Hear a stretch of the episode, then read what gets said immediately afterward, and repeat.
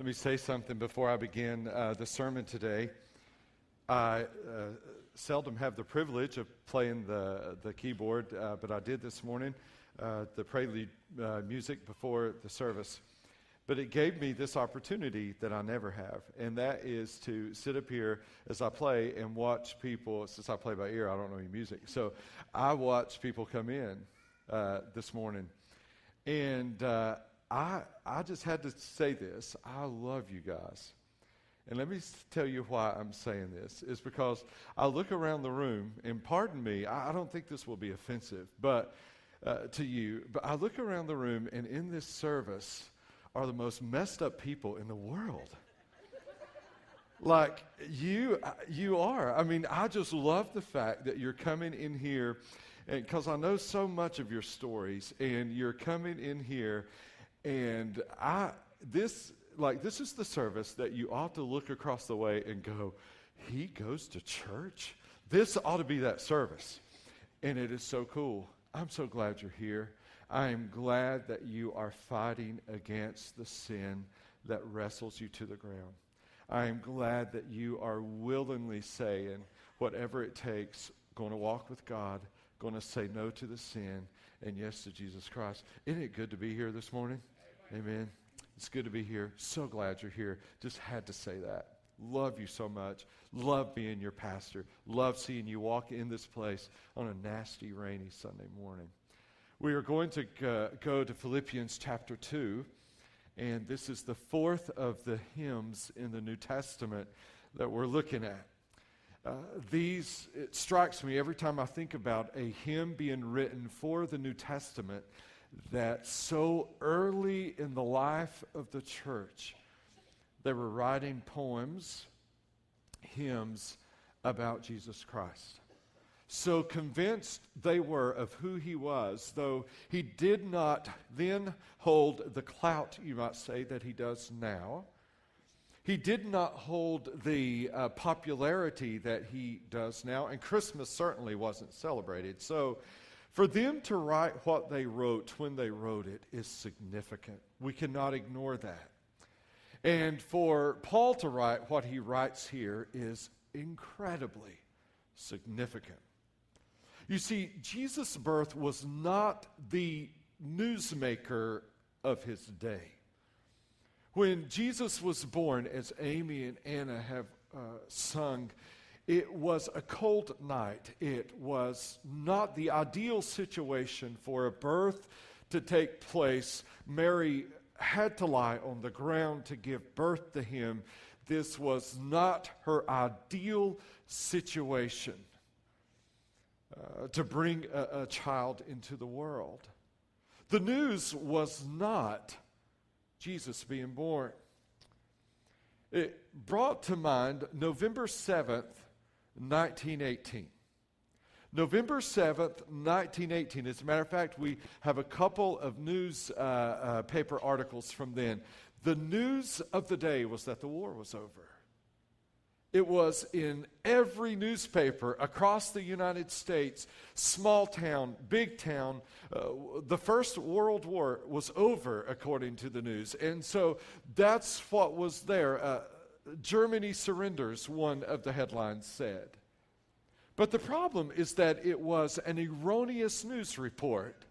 It was premature. The war, in fact, had not ended. It would end four days later when the armistice was signed. And on the 11th day of the 11th month, at the 11th hour, now celebrated as Veterans Day, uh, the war ended. That was the news on November 7th, 1918. No one on November 7th knew about a little boy born to pretty poor parents in North Carolina, somewhere around the Charlotte area. But I guarantee you that when Billy Graham dies, it will be news all over the world. Montreat has already developed plans on how to handle not only United States leaders, but world leaders when Billy Graham dies. That day, November 7th, 1918, he was born. Nobody knew. No one cared. If you were to travel to Israel, as I did a year ago, you would realize that Nazareth is stuck out in nowhere. That where Jesus was born was, uh, grew up, was most unlikely. That Bethlehem is off the beaten path and now behind the wall from Jerusalem. Uh, Bethlehem, Micah called that, shouldn't be the place uh, that would be expected for Jesus to be born. Yet he grew up in Nazareth, was born in the most unlikely Bethlehem. He wasn't the newsmaker. The news would have been the census. If CNN or Fox were around, they would have reported on the census and all the people traveling and the full hotels. Uh, the news would not have been in any shape, form, or fashion that there's a baby boy screaming uh, into the world in a cave beside a, behind a full uh, uh, inn in Bethlehem. But that is what happened. He lived a very short life. Many of you have outlived him already. He lived a very short life. Uh, he didn't make much news in his life, but Paul, uh, shortly after his life, has some things to say about him. And the Christmas carol, uh, after, who, uh, after which this whole series is named, What Child Is This? Uh, Paul tries to answer that question here. And in so doing, Paul talks about Jesus' form and fashion. He talks about Jesus' emptied self, Jesus' humbled self, and finally, Jesus' new name. Uh, let's look at Jesus' form and fashion. In the Greek, uh, there are two words that occur here, but they're translated uh, three times in the passage. So uh, one of the words occurs twice, and the other word occurs once. And every single time they're translated form. But in the Greek, they have two different meanings. One is form, uh, morphe. Uh, the word form is morphe in the Greek, or it's schema in the Greek. Now, why does this matter? If the word is morphe, we get our word morph from that. If the word is morphe, it refers to an unalterable state, a changeless state. So Paul says that Jesus came in the form of God. Morphe. What Paul is saying then, this is a declarative statement that Jesus was, prior to his birth, the incarnation, God, and he remains God. This is a significant statement about the deity of Jesus Christ. I, I say to you, if uh, Jehovah's Witnesses or Mormons were to look specifically and with clarity at the Greek. They could not make an argument here. The word means a permanent state. Jesus was God when he came screaming through the birth canal of Mary. And when he was born, he continued to be God. But what happens, and Paul carefully and brilliantly chooses his words, what happens is rather remarkable. Because if you read the passage, have this mind, we'll deal with that word at the end, this mind among yourselves, which is yours in Christ Jesus, who though he was in the morphe, the form of God, did not account, account equality with God a thing to be grasped, but made himself nothing. Better translation, emptied himself, taking the morphe of a servant why doesn't Paul use the other word here? Paul then says that he was in the changeless form of God, and when Jesus hit planet Earth, he took on the changeless form, uh, the unalterable form of a servant. You see, when God became flesh, when Jesus became man, it wasn't like trying on a new outfit in the fitting room in, the mall to determine if you like it. Does it fit you well? Does it look good on you before you pay the price for it? When Jesus chose to robe himself in human flesh, it was a permanent, irreversible decision to become a servant. God, Jesus, unalterably changeless God, became Jesus, unalterably changeless servant. He himself said, I did not come to be served but to what class? To serve. And to give myself as a ransom for many. This wasn't a trial run. This was not temporary. This was permanent, real deal. Jesus became a servant. God became a servant. It's as if you walk into the restaurant and sit down at the table of your life. And when you sit down at the table of your life, you look around the table, and sitting with you are key people who can testify to all the sins you've committed, many of them against them.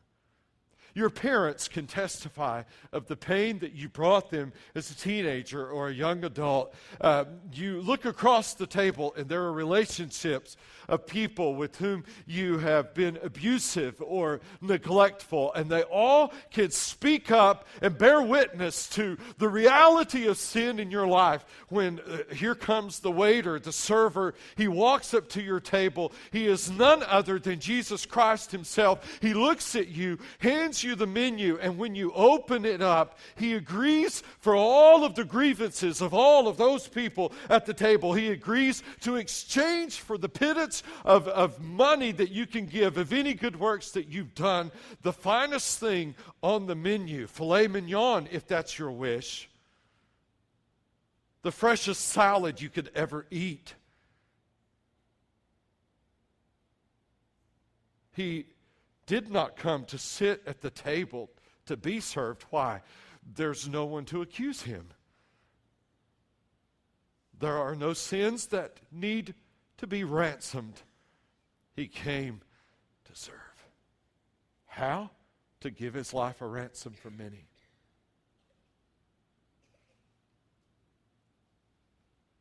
Jesus, form, God Form, servant, but then the word schema shows up.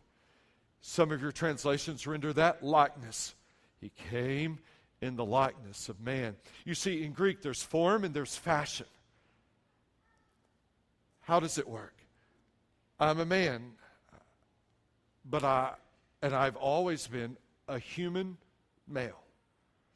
That's my form. But when I was born, I was a baby. And then I became a toddler. And then I became a teenager. And then I became an adult. And that is fashion. That's the difference in the words. Jesus was always God, and then he became the always servant, even now. But the phrase says, being found at a point in time in the schema, the likeness of man he became one of us. Paul talks about Jesus' form and fashion. What child is this? Let me tell you about his form and his fashion. Number two, Paul talks about Jesus' emptied self. That word emptied is huge because scholars have debated it forever. What in the world does it mean that Jesus emptied himself? If you fall uh, more on the liberal side of scholarship, and in my uh, opinion, the, the very wrong side of it, you say he ceased to be God. No. Because if Jesus ceased to be God, then the uh, potential of his sin is intensified. And if Jesus had sin, his death on the cross is insufficient for ours. So, what does it mean that he emptied himself? Let me look at uh, four ways that Jesus emptied himself. He, he emptied himself of his innocence. Uh, check out this verse. He emptied himself of his innocence. Second uh, Corinthians 5:21. For our sake he God made him Jesus to be sin who knew no sin so that in him we might become the righteousness of God. Jesus never sinned a moment in his life, but God made him to be sin. When did that happen? Scholars disagree. I happen to think that when Jesus cried from the cross, My God, my God, why have you forsaken me? That 2 Corinthians 5 28, uh, 21 happened. He took your sin and my sin on himself. He, he emptied himself of his innocence. Oh, if every one of us in the room were to take a note and write down our worst sin we've ever committed, multiply that by the billions of people who've ever lived, that is what lay on Jesus' shoulders. He emptied himself of his innocence when he died on the cross. Secondly, he emptied himself of his riches. Same book, 2 Corinthians chapter 8, verse 9. For you know the grace of our Lord Jesus Christ, that though he was what? Say it loud. Though he was what? Yet for your sake he became poor, so that you by his poverty might become what? Rich. Both verses, 521 and 8 9, have one phrase in common for your sake. Jesus gladly traded his wealth and his riches for your poverty. Have you ever thought that Jesus, during his earthly life, borrowed almost everything? The stable, the cave in which he was born, was borrowed. He, he borrowed a house to sleep in. Jesus borrowed a boat to preach from. He borrowed a donkey to ride into town on. He borrowed the very room in which he would institute the Lord's Supper. He borrowed the tomb in which he would be laid. For your sake, he, though he was rich, became poor. He emptied himself of his riches. He Thirdly, emptied himself of his glory. John 17, verse 5, Jesus is praying. Notice what he prays. And now, Father, this is right before he is to be tried and ultimately crucified. Now, Father, glorify me in your own presence with the glory that I had with you before the world existed. Before the world existed, Jesus shared such phenomenal glory with the Father. And he says, Now glorify me with the glory that I had with you before the world existed. What did that glory look like? Isaiah could tell you. Chapter 6, Isaiah meets a crisis in his life, and as crises do in our lives, they often bring us to God, don't they? And they did. And Isaiah, Isaiah found himself in the temple. And he was in the temple, and there in the temple, he saw the Lord high and lifted up, and the hem of the garment of God filled the temple. And smoke was billowing in the temple as God's glory was there. There were seraphim, six winged creatures. Two wings they cover their eyes, two wings they cover their feet. With two wings they fly, and they pronounce, Holy, holy, holy is the Lord of hosts. Who did Isaiah see? The glory that Jesus had with the Father before the world began. Jesus would trade that glory. Seraphim would cover their eyes and their feet, and spikes would go through his, and they would literally pull the beard from his face. Prior to that, he prays, God, Dad, Father, the glory I had with you before the world existed. By the most unusual circumstances, meaning death on a cross for your sake and mine. by the most unusual circumstances, would you return it? He, he emptied himself of his glory. Jesus also emptied himself of privilege. Hebrews. Hebrews 5 8. Although he was a son, he learned obedience through what he suffered. He emptied himself. I've shared this before, but it's the, it's the best way I know to attempt at illustrating what this word means. Uh, many of you know that my roommate in, in college, his name was Steve Austin. And that's kind of funny because my name is Jerry Lewis, that we shared a room, but we did my sophomore and my junior year in college. I mean, I must add, although it adds nothing to the illustration, that my roommate's name, my first semester in college, tops them all. His name was Ashish Gajanan Shambhag. So, at any rate, and my last roommate's name was Eduardo Arias. So, I don't know what happened, but I had those roommates, and in between was Steve Austin. Steve came from a super wealthy family in Greensboro, North Carolina. His father began Integon Insurance Company and built that company. But Steve's junior year, his dad contracted hepatitis. He was overweight, he was also a drinker, and he contracted hepatitis in his own restaurant in Greensboro and died. Steve's mom had never worked in the company, but now she was the CEO. She owned the company, privately owned. She owned the company, and she had to figure something out.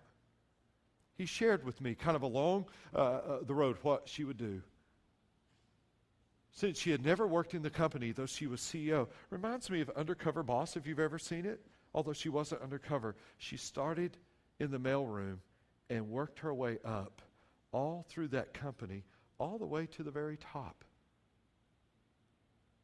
You might say that while she was working in the mailroom as the CEO, she wasn't working as the CEO.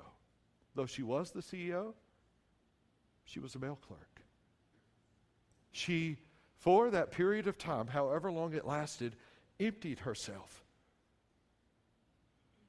of the privileges of being the CEO.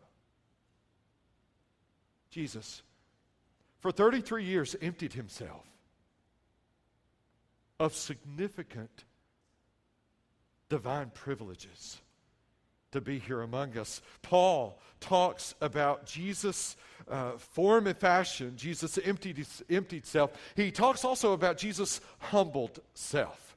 He humbled himself.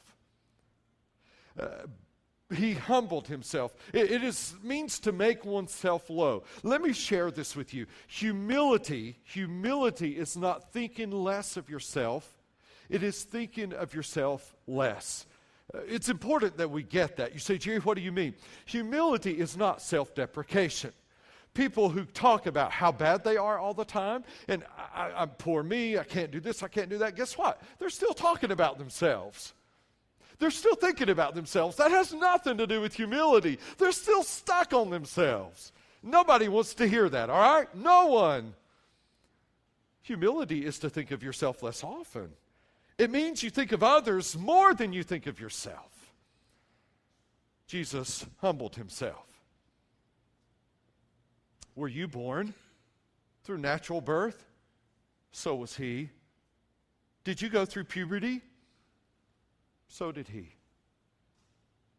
Did you learn a trade or a skill? So did Jesus. Did you ever get hungry? So did he. Uh, were you, have you ever been just super thirsty? So was he. Has anything ever brought you to tears so that you wept, maybe publicly or privately? So did he. Have you ever gone to a wedding and just rejoice and, and be excited for the family? So did he. Are you destined to die? The answer to that is yes so was he. But Paul goes on to say that his death is unlike any other. Because he humbled himself and became obedient to death, even death on a cross. Why is that significant?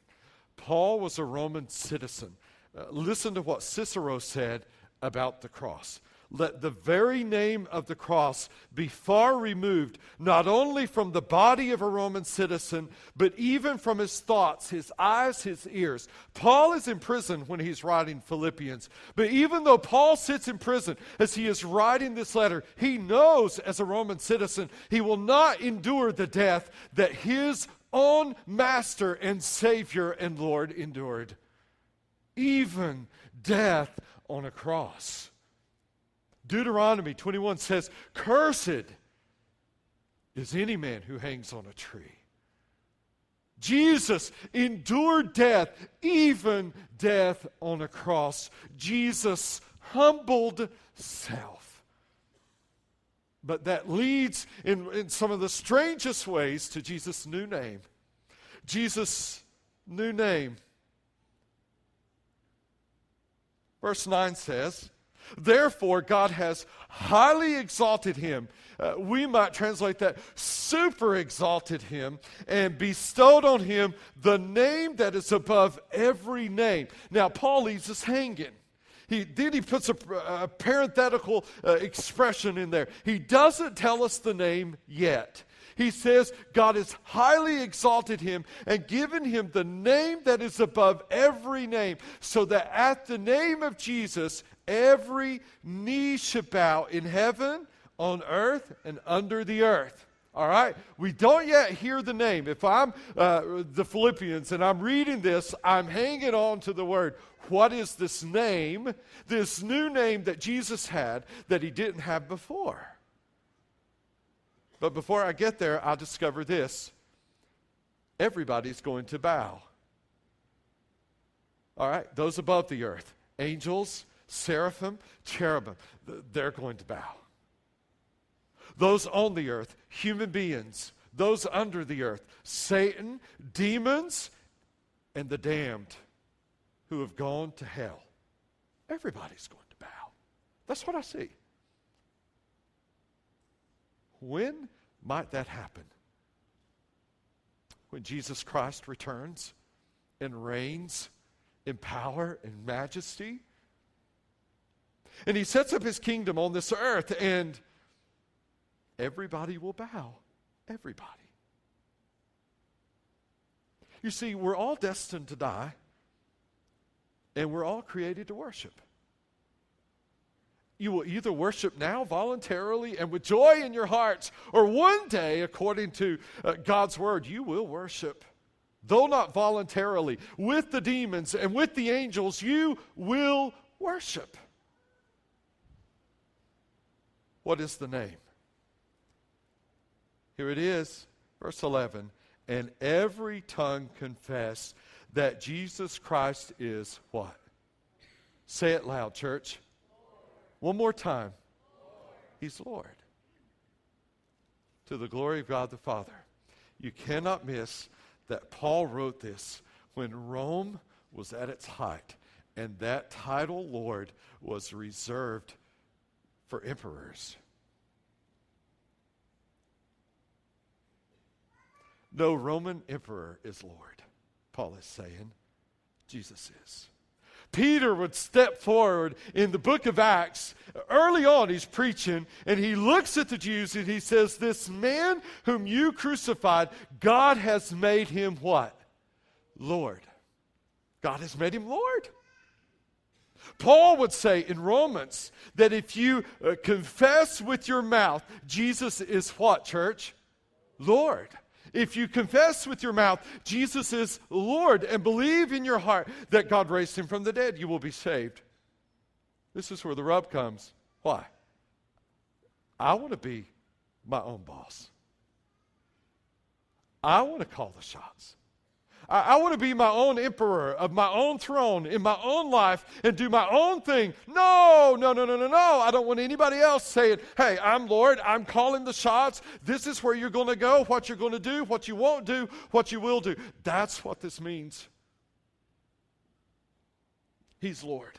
Notice, Jesus Christ Lord. Jesus would have been his common name.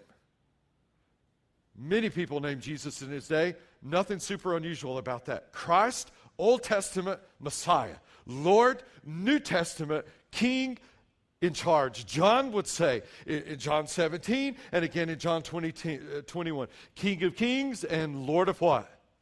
Lords. That's his that's his new name.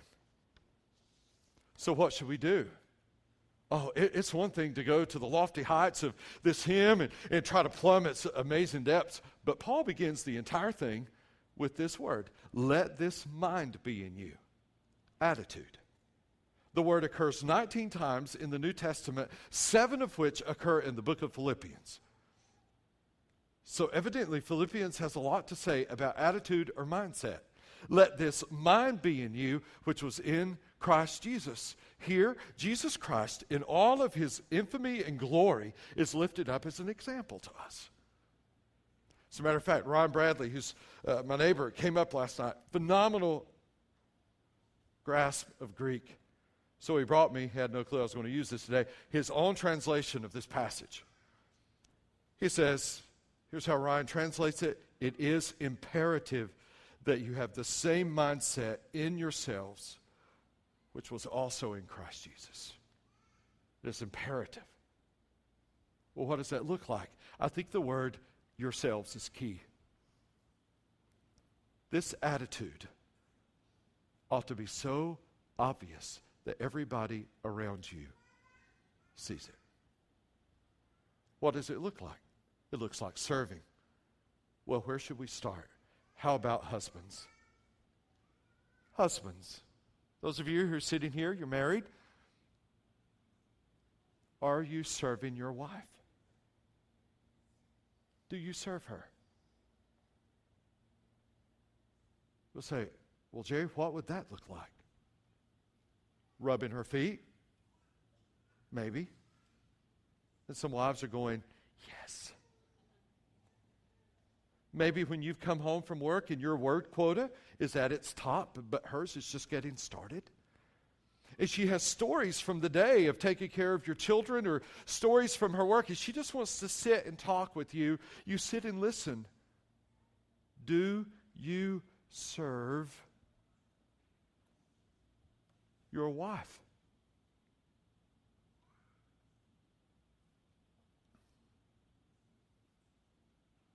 Is she your number one priority outside of Christ? Parents, children.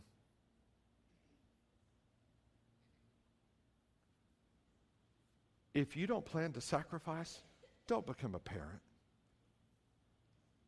because parenting equals sacrifice. Amen? Parents say amen. And sometimes it's on a grand scale, and sometimes it's on a small one. Trent's birthday was this past week, and I bought him a ping pong table.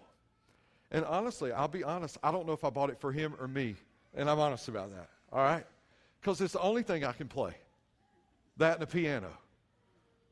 Ping pong and piano. That's it.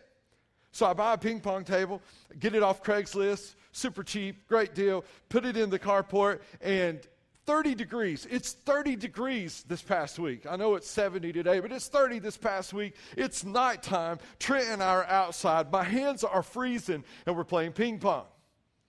And so we're playing ping pong. My hands are freezing. And guess what? Trent is good at football, and Trent's okay at basketball, but Trent's horrible at ping pong. He's just horrible. All right, he's never played it. He's just no good at ping pong. So what do I do? I get out there and I give him my serve and I crush him, right? No. No, I don't want him to hate ping pong right off. So I go, I start slow, and my hands are freezing, and I'm out there. What am I doing? I'm just serving my 11 year old more than a ping pong ball. I'm serving him. And sometimes the greatest service I give him is to look at him and, and say, No. Or like tomorrow night when he has a game, but, it's also mine and Wendy's anniversary. If when I ask her to marry me and we've got this date planned, I just look at Trent and say, listen, you'll have lots of games, but tomorrow night I'm taking your mom out. So your grandmother will take you to your game, and you guys will have a blast. And I'm taking your mom out, and we're going to go celebrate the biggest, craziest decision she's ever made in her life, saying yes to me. Do you serve? I, I struggle with this. I'll just say to you, oftentimes I leave this office and my mind is so tired. I just want to go home, get off to myself. But I don't have a choice.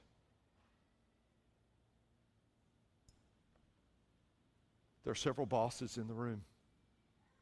You have people who work for you. Do you serve your employees? So, Jerry, what do you mean? Do you work the worst days that nobody wants to work so they can be off? Do you take the most difficult projects and demonstrate by that your willingness to take one for the team?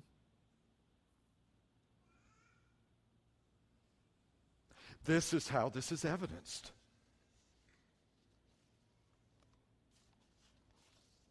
You see, there's this principle. 1 Peter 5, verse 6 says this Humble yourself under the mighty hand of God, so that at the proper time he may exalt you. Cast in all your cares on him, because he cares for you. The most humble thing you can do is to say, God, here's all my junk, all my life, all of me. And some of you sit here this morning and for whatever reason, you're stubbornly holding on to your addiction. You're stubbornly holding on to your, your, your sin. You're stubbornly holding on to your, uh, your habit.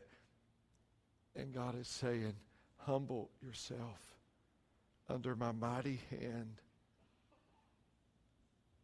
And at the right time, I'll turn that over and lift you up. And there's a whole bunch of people in the room that's on the upper side of the hand. Amen? Feels good to be there, doesn't it?